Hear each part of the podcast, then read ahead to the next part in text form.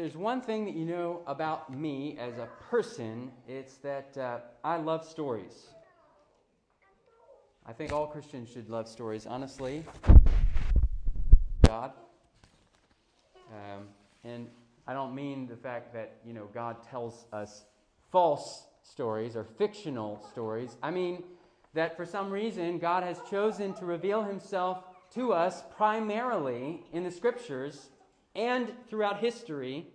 God has revealed himself to us through stories, narratives, characters, setting, plot, conflict, climaxes, resolutions.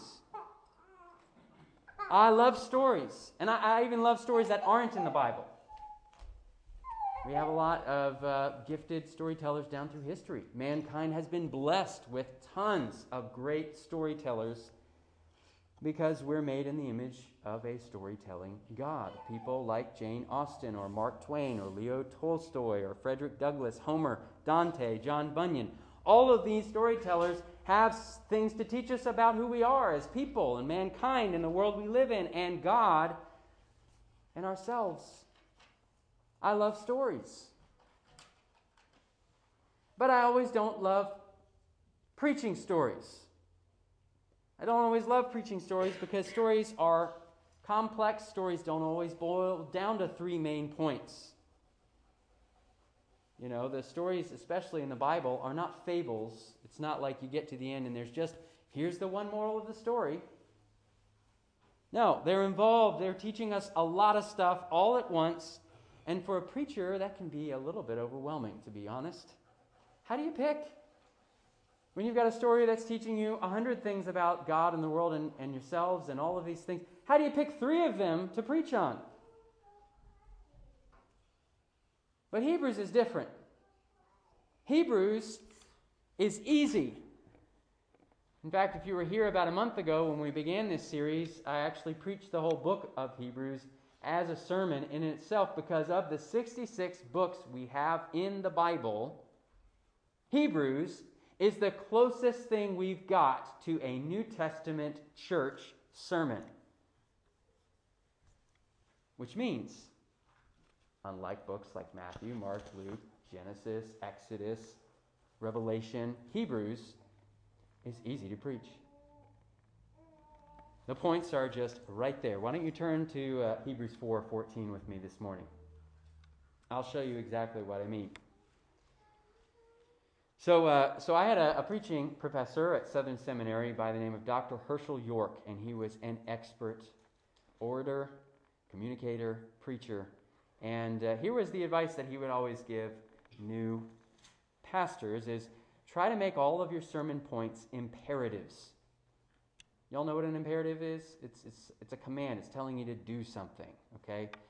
Um, so the problem is when you're preaching stories is that uh, there are no clear imperatives in the text. You've got to deduce from the story what is God telling us to do. And that's not always clear. But with Hebrews, you guys there yet? All right, so my text this morning is Hebrews 4 14 through 5 10. In this passage, we don't have to guess and deduce what God wants us to do. Books like Hebrews just come out and tell us. And so all you have to do is find the two or three imperatives in the text, and guess what? You have your three sermon points. All right, so let's look at our text this morning, Hebrews 4, beginning in, in 14. I will tell you the first one. Our first imperative is in the first verse. Since then we have a great high priest who has passed through the heavens, Jesus, the Son of God, let us hold fast our confession. There's point one hold fast. All right, I don't mind a little participation here this morning. Let's see, everyone keep reading. I want to see someone raise their hand when they think they found the second imperative. I'll give you a minute.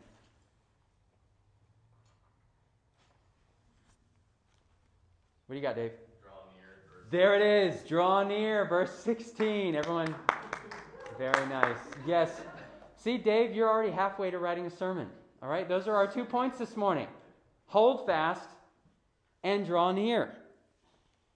And you guys are saying to yourself, gee, if it's that easy, what does Pastor Chad, Chad do all the rest of the week? Well, let's not think too long on that question. All right? Why don't we, uh, everyone in chapter 4, we're going to hold fast, we're going to draw near, we're going to stand as we read God's word. Let's do that together. Hebrews 4, beginning in verse 14. Since then, we have a great high priest who has passed through the heavens, Jesus, the Son of God. Let us hold fast our confession. For we do not have a high priest who is unable to sympathize with our weaknesses, but one who in every respect has been tempted as we are, yet without sin. Let us then, with confidence, draw near to the throne of grace, that we may receive mercy and find grace to help in time of need. For every high priest chosen from among men is appointed to act on behalf of men in relation to God, to offer gifts and sacrifices for sins. He can deal gently with the ignorant and wayward, since he himself is beset with weakness. Because of this, he is obligated to offer sacrifice for his own sins, just as he does for those of the people. And no one takes this honor for himself, but only when called by God, just as Aaron was. So also Christ did not exalt himself to be made a high priest, but was appointed by him who said to him, You are my son. Today I have begotten you. As he says also in another place, You are a priest forever after the order of Melchizedek. In the days of his flesh, Jesus offered up prayers and supplications with loud cries and tears to him who was able to save him from death, and he was heard because of his reverence. Although he was a son, he learned obedience through what he suffered, and being made perfect, he became the source of eternal salvation to all who obey him, being designated by God a high priest after the order of Melchizedek. So ends the reading of God's word. You may be seated.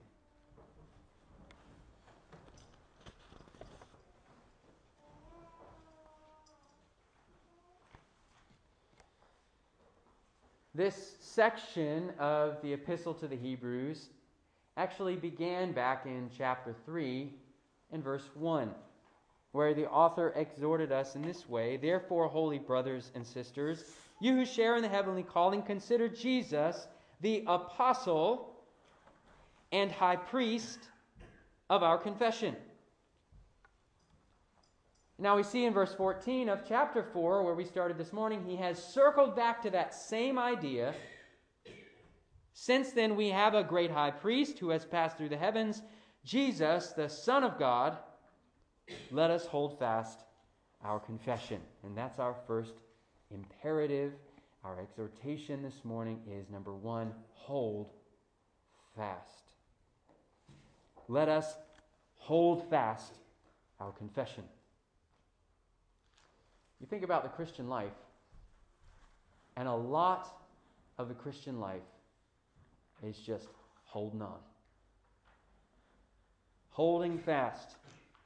Not letting go, not drifting, continuing one more day in the faith, taking another step of obedience, making it to church one more Sunday, opening your Bible the next time, just holding fast. And the thing that the author of Hebrews is calling us to hold fast to, according to verse 14, is the thing we were called to consider back in chapter 3, verse 1 our confession. Hold fast our confession. The word confession means our common word. To confess is to say the same thing as somebody else. So, this is a statement not that you came up with on your own. This is not a call for you to live my truth. This is a call for us to hold fast to our truth, namely the person of Jesus Christ.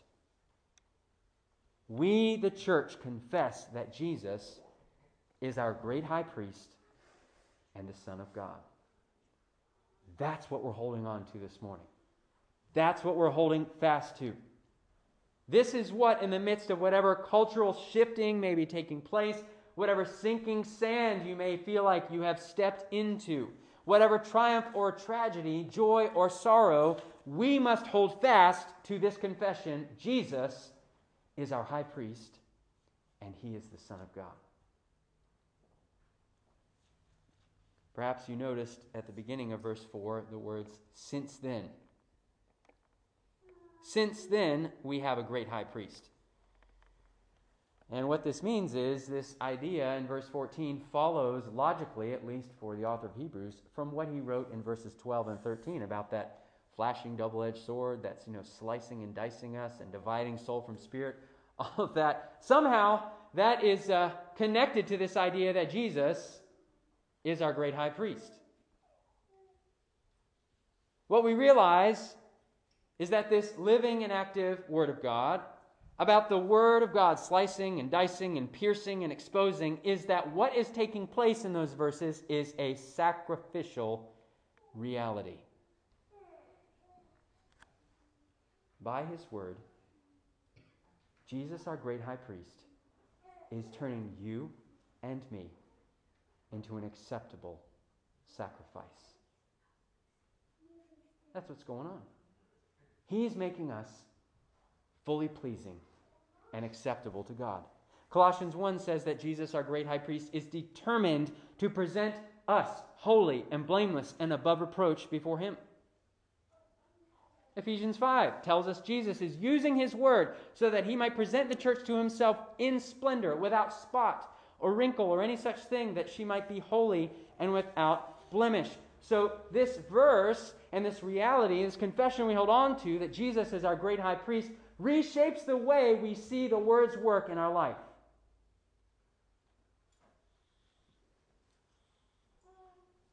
What feels painful, those parts of your life that feel exposed, the conviction that you're experiencing when you encounter the Word of God is actually the work of Jesus, our high priest, making us fit to enter the presence of God.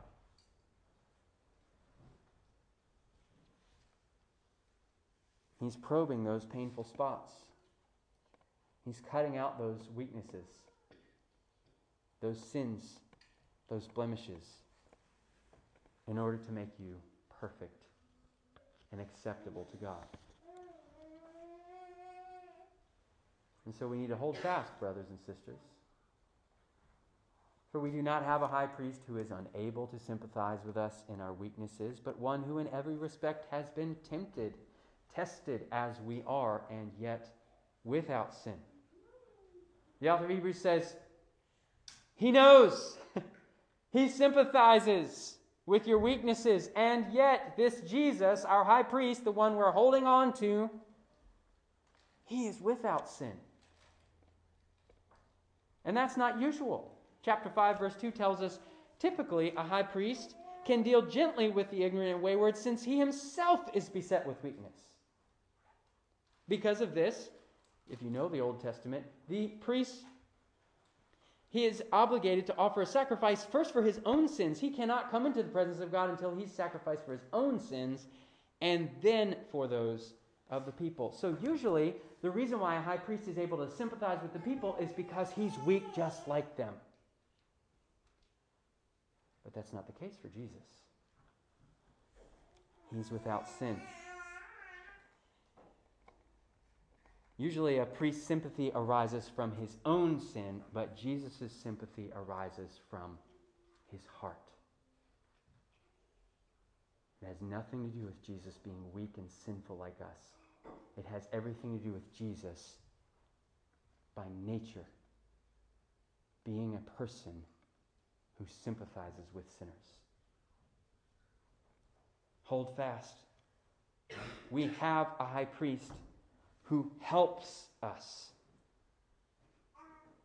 Hebrews says Jesus gives us timely help. When we are falling short, when we do not know what to do, we come to Him and we don't find His condemnation or even His disappointment. When we come before the throne of this great high priest, we find help. Every time. I wonder those of us who are fathers or mothers, teachers, bosses, when we see someone who's weak and falling short, what is our first inclination? To judge, condemn? Is it to help? That person needs my help. That kind of response is what flows out of Jesus' heart a sympathetic heart. And this help, this intercession of Jesus, is his priestly activity. And you don't have to take my word for that. This is what the author of Hebrews says. We have a great high priest, and his greatness is that he sympathizes with weak people like us. Not because he's a sinner like us, but because it is his nature to sympathize with sinners. And he watches us in order that he might supply the grace and the mercy that we need just when we need it. To help us when we're at our weakest point and about to give way, let us hold fast. Our high priest knows how to pray for us,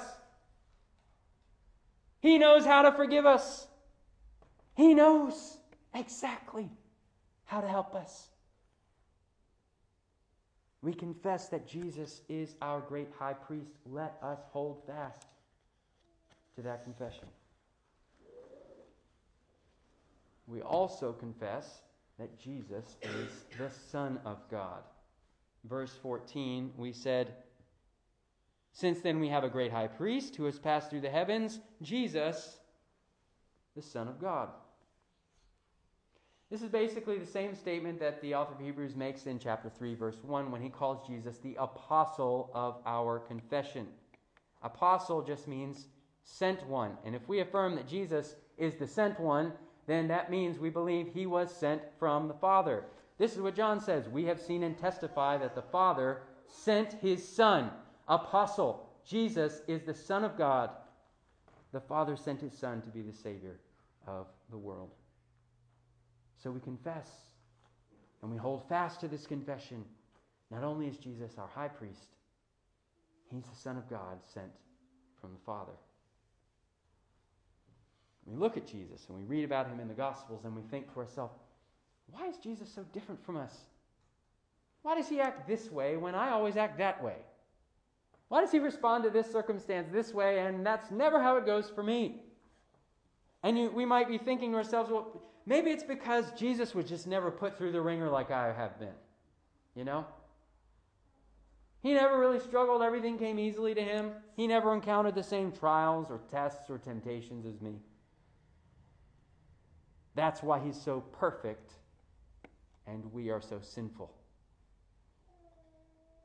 No, he is sympathetic.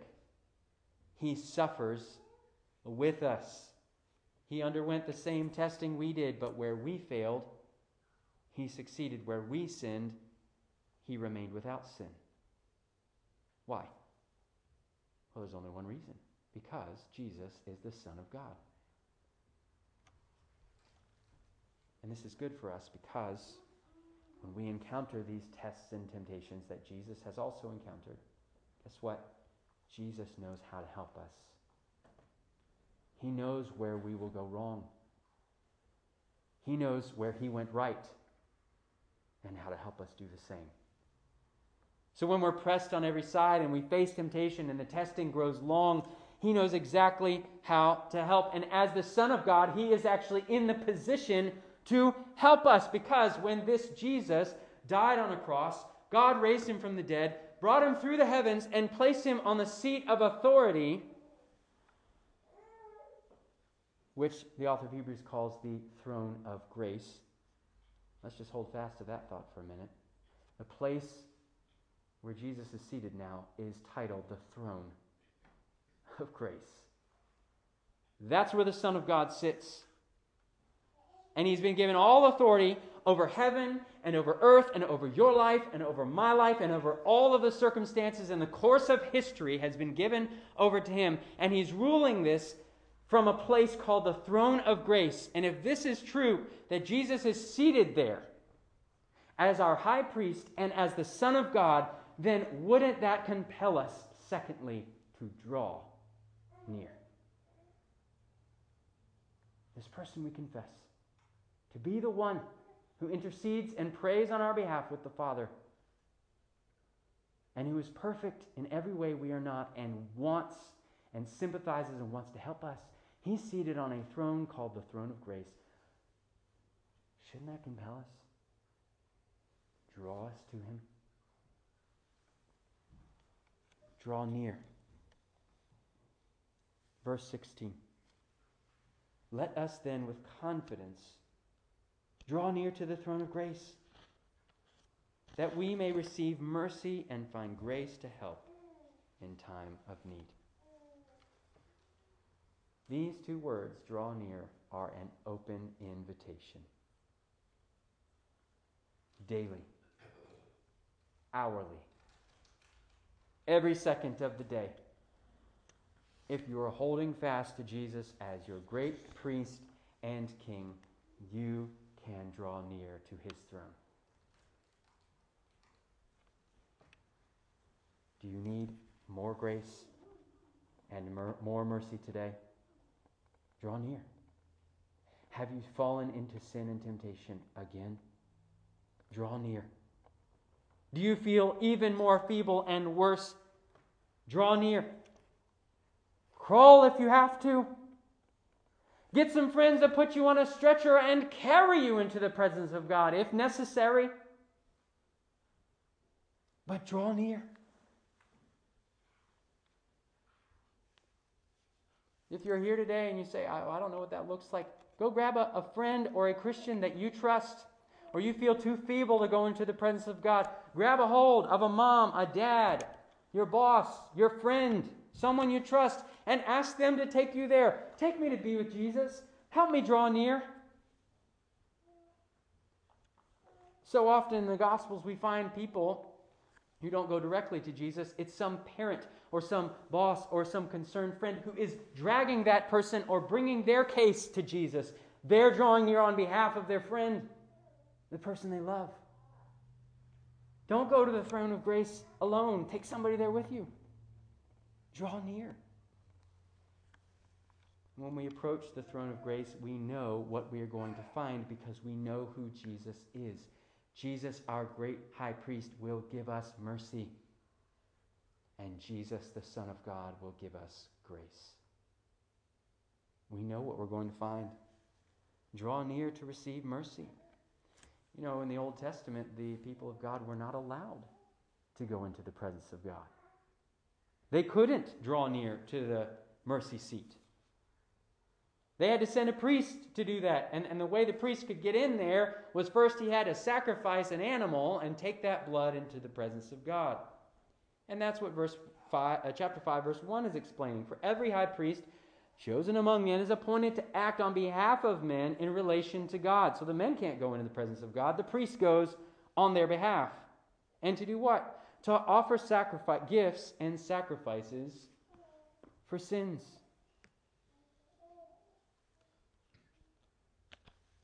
So the people hoped to receive mercy by sending a priest into the presence of God, offering up sacrifices of bulls and goats.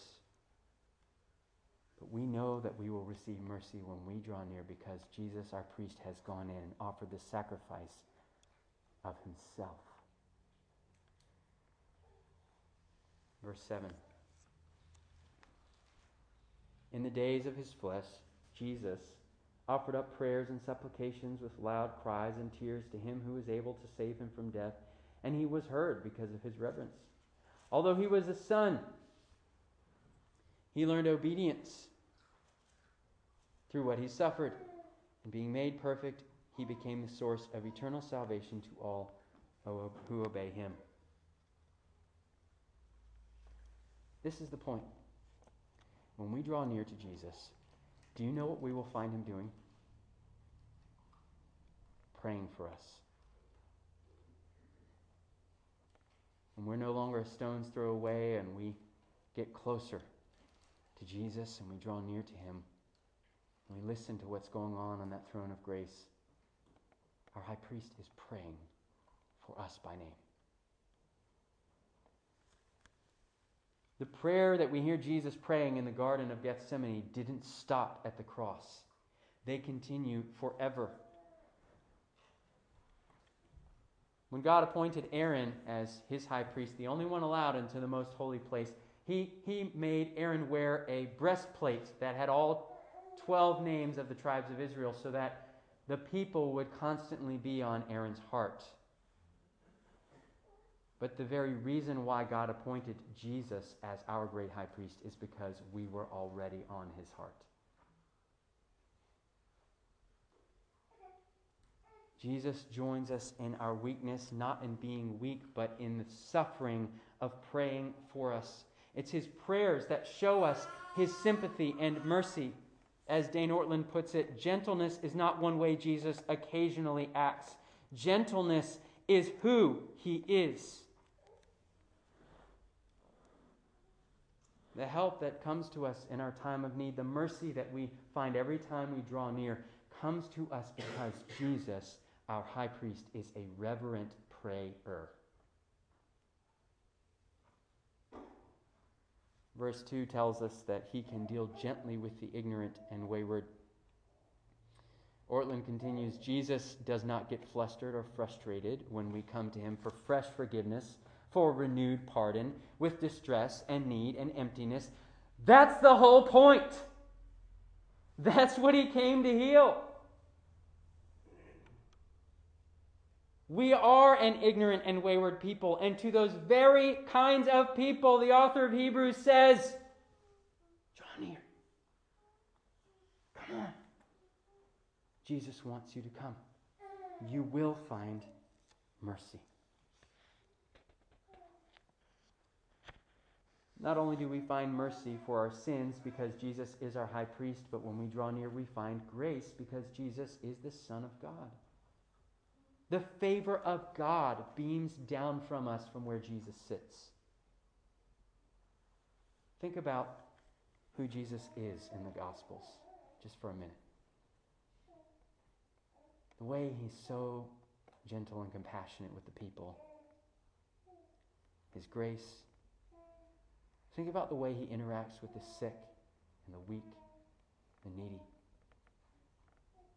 always supplying exactly what they need. He's welcome. Now imagine that same Jesus seated on the throne of grace over all of heaven and all of earth, saying to us, Draw near. The risen Lord, alive and well in heaven today, is not somehow less approachable or less compassionate than he was when he walked this earth. It's the same Jesus today, yesterday, and forevermore. And so when we draw near, should we not expect to find the same grace that has been found for centuries? In fact, it's Jesus' sonship that qualifies him to sit in that seat in the first place. Verse 5 and again, this passage, uh, I'm sorry, verse 5 of chapter 5. So also Christ did not exalt himself. He didn't have the audacity to go and sit in that seat and say, This belongs to me. No, he was made high priest. He was appointed by him who said to him, You are my son. Today I have begotten you. The throne of grace from which God dispenses all of his blessings and favor is reserved for one person, the Son of God. When Jesus faithfully suffered and passed through the grave and returned to heaven, the Father said to him, Go ahead and take your seat, my son. So let us draw near to the throne, brothers and sisters. We can have confidence that we will find grace and the favor of God. The provision that you need to walk in obedience. Verse 8 says, for although he was a son, or I would rather it, son though he was, he learned obedience through what he suffered. And being made perfect, he became the source of eternal salvation to all those who obey him. So, what the author of Hebrews is referring to here is Jesus, the perfect Son of God. He came down to earth. He submitted to being born of the Virgin Mary. He lived a perfect life, walking in absolute and total obedience to his Heavenly Father. And then when the Father asked him to walk the road of suffering, he did faithfully. False con- falsely condemned, beaten, mocked, ridiculed, nailed to a cross, bled out. But when he said the words, It is finished, Jesus was talking about the perfect obedience that you and I need in order to be saved. And what the author of Hebrews is saying is that because Jesus is the Son of God, God was able to place him on a throne, and from that throne, guess what he is dispensing to you and to me? The perfect obedience that we need to be saved. The source of eternal salvation. That's what he's pouring out upon all who draw near. Because no son of God is disobedient. And the problem is, we are disobedient, right? We are.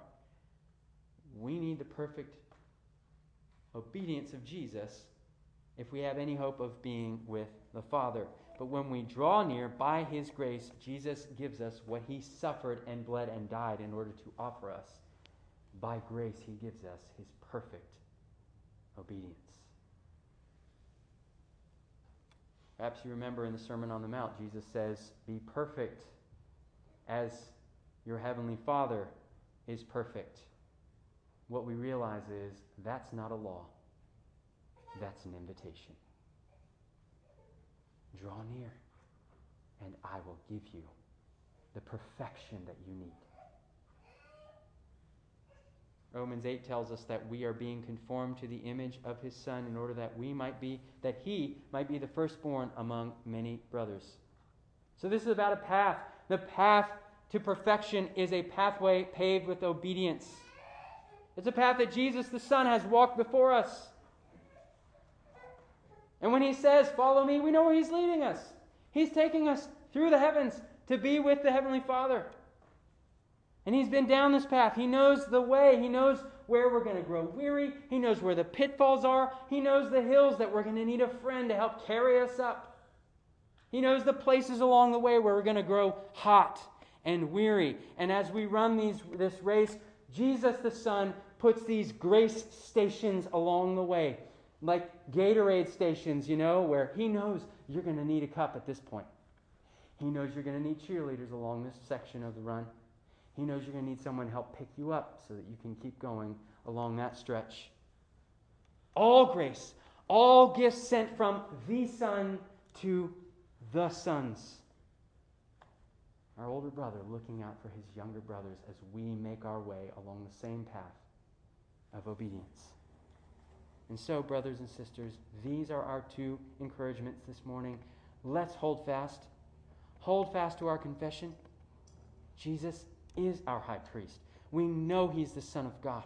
And so may those two truths compel us to have the audacity and confidence to draw near. Let's pray.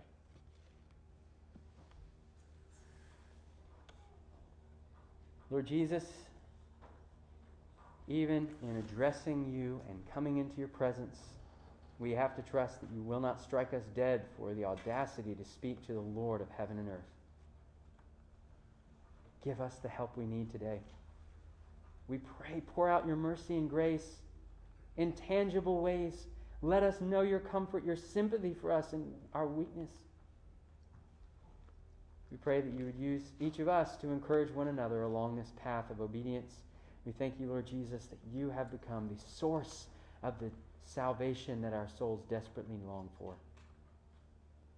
I pray if there's anyone here this morning who does not know you, I pray that they would draw near this morning and find for the first time the grace, the mercy that they need to help in time of need. It's in Jesus' name we trust and pray. Amen.